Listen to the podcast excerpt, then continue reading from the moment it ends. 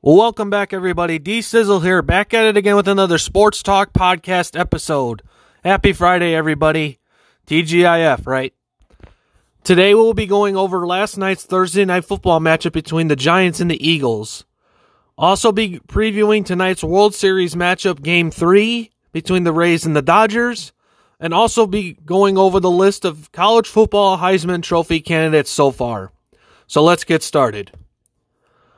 Last night's football matchup between the Giants and the Eagles wasn't a very it wasn't a very highly anticipated matchup for most of your opinions, but the game came down to the wire like I said it would. The score was a little bit off, but oh well on that, right? Carson Wentz last night looked a lot better when it came down to clutch moments. He was down in the fourth quarter, down double digits in the fourth quarter, and persevered. He threw for 359 yards and two touchdowns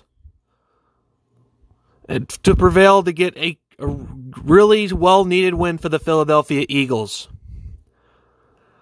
Now, as far as two point conversions are concerned, the first one that they attempted that I watched, it was a good play call, but the Giants' run defense is steadily improving. They read it perfectly. It looked pretty good. Now, the second two point conversion they drew up, I don't know what that was, folks. It, it, it looked like from a mess from the start. Jalen Hurts did not know where he was going to throw that ball. He looked very confused, but it all comes down to practice at the end of the day. And the Eagles, when it came down to the end of the game, Brandon Graham came through and got the game saving stri- strip sack on Daniel Jones. The Eagles defense came through. It's just what we've been waiting for all season long so far. Now, as far as the Giants, folks, the offense, it just does not look good out there.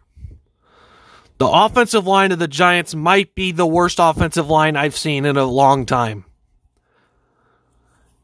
When it comes down to the end of the game and protect, protecting your young quarterback, you got to be able to have your best pass protection at the end of the game when it comes down to trying to attempt a game winning drive.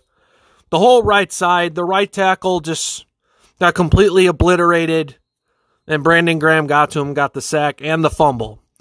Daniel Jones, folks, I mean, I think it's time that I think I know it's only a year and a half into his career, but all the hype that he got from the beginning, from his rookie season, for the few bright moments he had, I think those moments have all flourished away from him. He just doesn't look like the same quarterback. Now, the long run he had, he had a touchdown right there, but you could tell by the way he was stumbling that he wasn't going to score. I knew he was going to trip.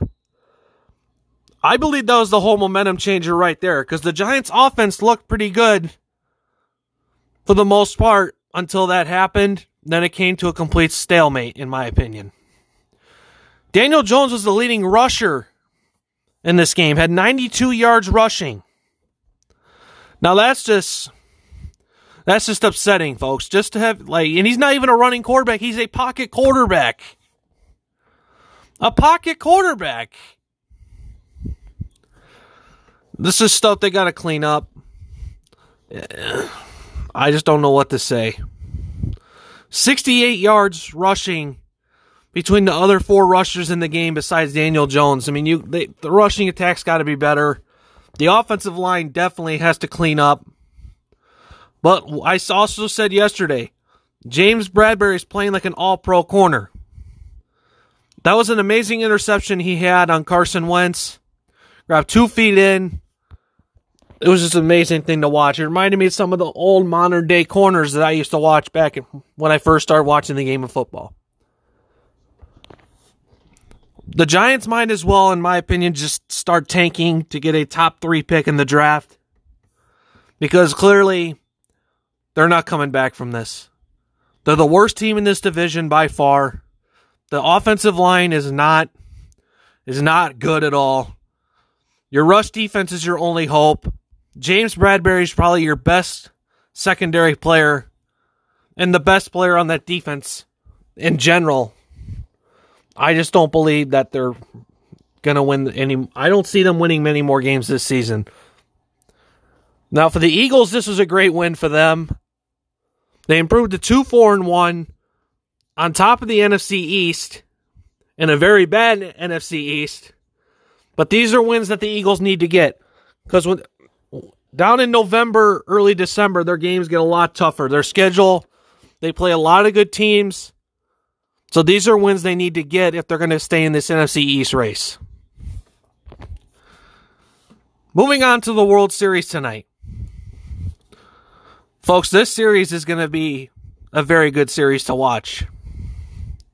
I know I said before that the way the Dodgers looked that it could be over quick. I'll admit I was wrong on that. Tonight's pitchers is Walker Buehler and Charlie Morton. It's going to be a very exciting pitching matchup. Walker Buehler is 1 0 this postseason with a 1.89 ERA with 29 strikeouts this postseason. Charlie Morton's 3 0, 0.57 ERA with 17 strikeouts. I'm very interested to see who comes out on top, which pitcher will step up to the plate better, and who will perform in the spotlight. The key for the Dodgers to win this game I said it yesterday that the base running needs to be subpar. They need to hit, just hit the ball. Don't go for the, the home run ball because that is what kills this team. Is that that's all they look for. When they get on base, just hit contact with the bat. The rest takes care of itself. That's how they ended up winning game one. Bellinger and Mookie Betts have to have a big bounce back performance, both of them, if they're going to go up 2 1 in this series.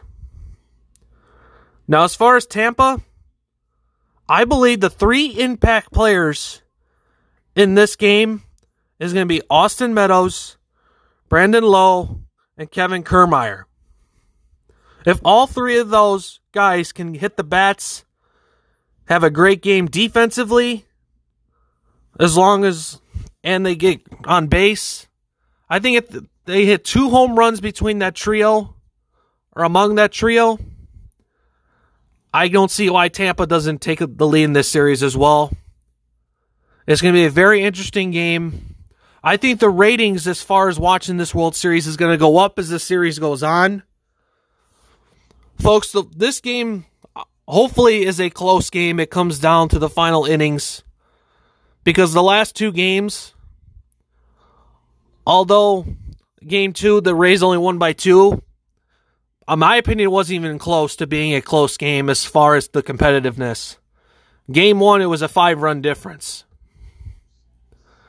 Hopefully, this game comes down to a walk off. That would be very exciting to watch. But we'll be, we'll be anxious to see who comes out on top. Now, moving on to the Heisman Trophy candidates for college football. Folks, in my honest opinion of this, Trevor Lawrence is the best player in college football. It's not even close, in my opinion. We have not seen a talented quarterback like this in a very, very long time. 25 and 1 as a starter for Clemson. His only loss is the national championship game last year against LSU. He is a he's a dangerous passer, has a hell of an arm, and he can run as well at six six. Many of you have said, "Oh, should he tank for? Should he try to attempt to be the number one pick? Should he opt out of his senior season at Clemson to go to a Jets organization more than likely, and ha- and be in a bad situation?" Folks, when you have the chance to be the number one pick in the draft, you take the opportunity. Because next year you never know what's going to happen. But I believe Trevor Lawrence will cap off his junior year with the Heisman Trophy and the national championship again. Now, what he does, whether he opts out for the draft or comes back to Clemson for a senior season, that's all on him. But I just, I'll support it either way. I believe he's a hell of a quarterback a great college quarterback. He's gonna, I believe, he's gonna adapt just as well if he goes to the NFL. He's by far the best player in college football. Number two, Justin Fields from Ohio State. He brings a dynamic skill set with a big play arm. He, as far as how talented Ohio State's offense is, which I believe it is, can they stack up to teams like Clemson and Oklahoma? No. Their offense will give them a battle, just like how they did in the college football playoff. But I just think Clemson is too much too much for them, and Justin Fields is just to have to grow more. But I do believe Justin Fields is a really good quarterback. Lots of room to grow. He'll lead. I believe he'll he'll lead Ohio State to the playoffs again, but we shall see. Another per, two Heisman Trophy candidates from Alabama, Mac Jones and Jaylen Waddle. This combination at Oklahoma makes this offense really explosive. Alabama has has had a lot of great offensive talent over the years. I believe they'll they'll run away with this season. They'll be in the college football playoff again. But as far as Jaylen Waddle, 1,408 career receiving yards so far in his college career. Folks, those numbers are staggering. They're absolutely stagnant. It's very impressive to watch.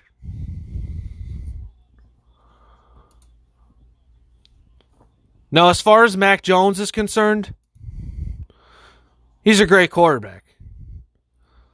Those for at least three or four touchdowns every game.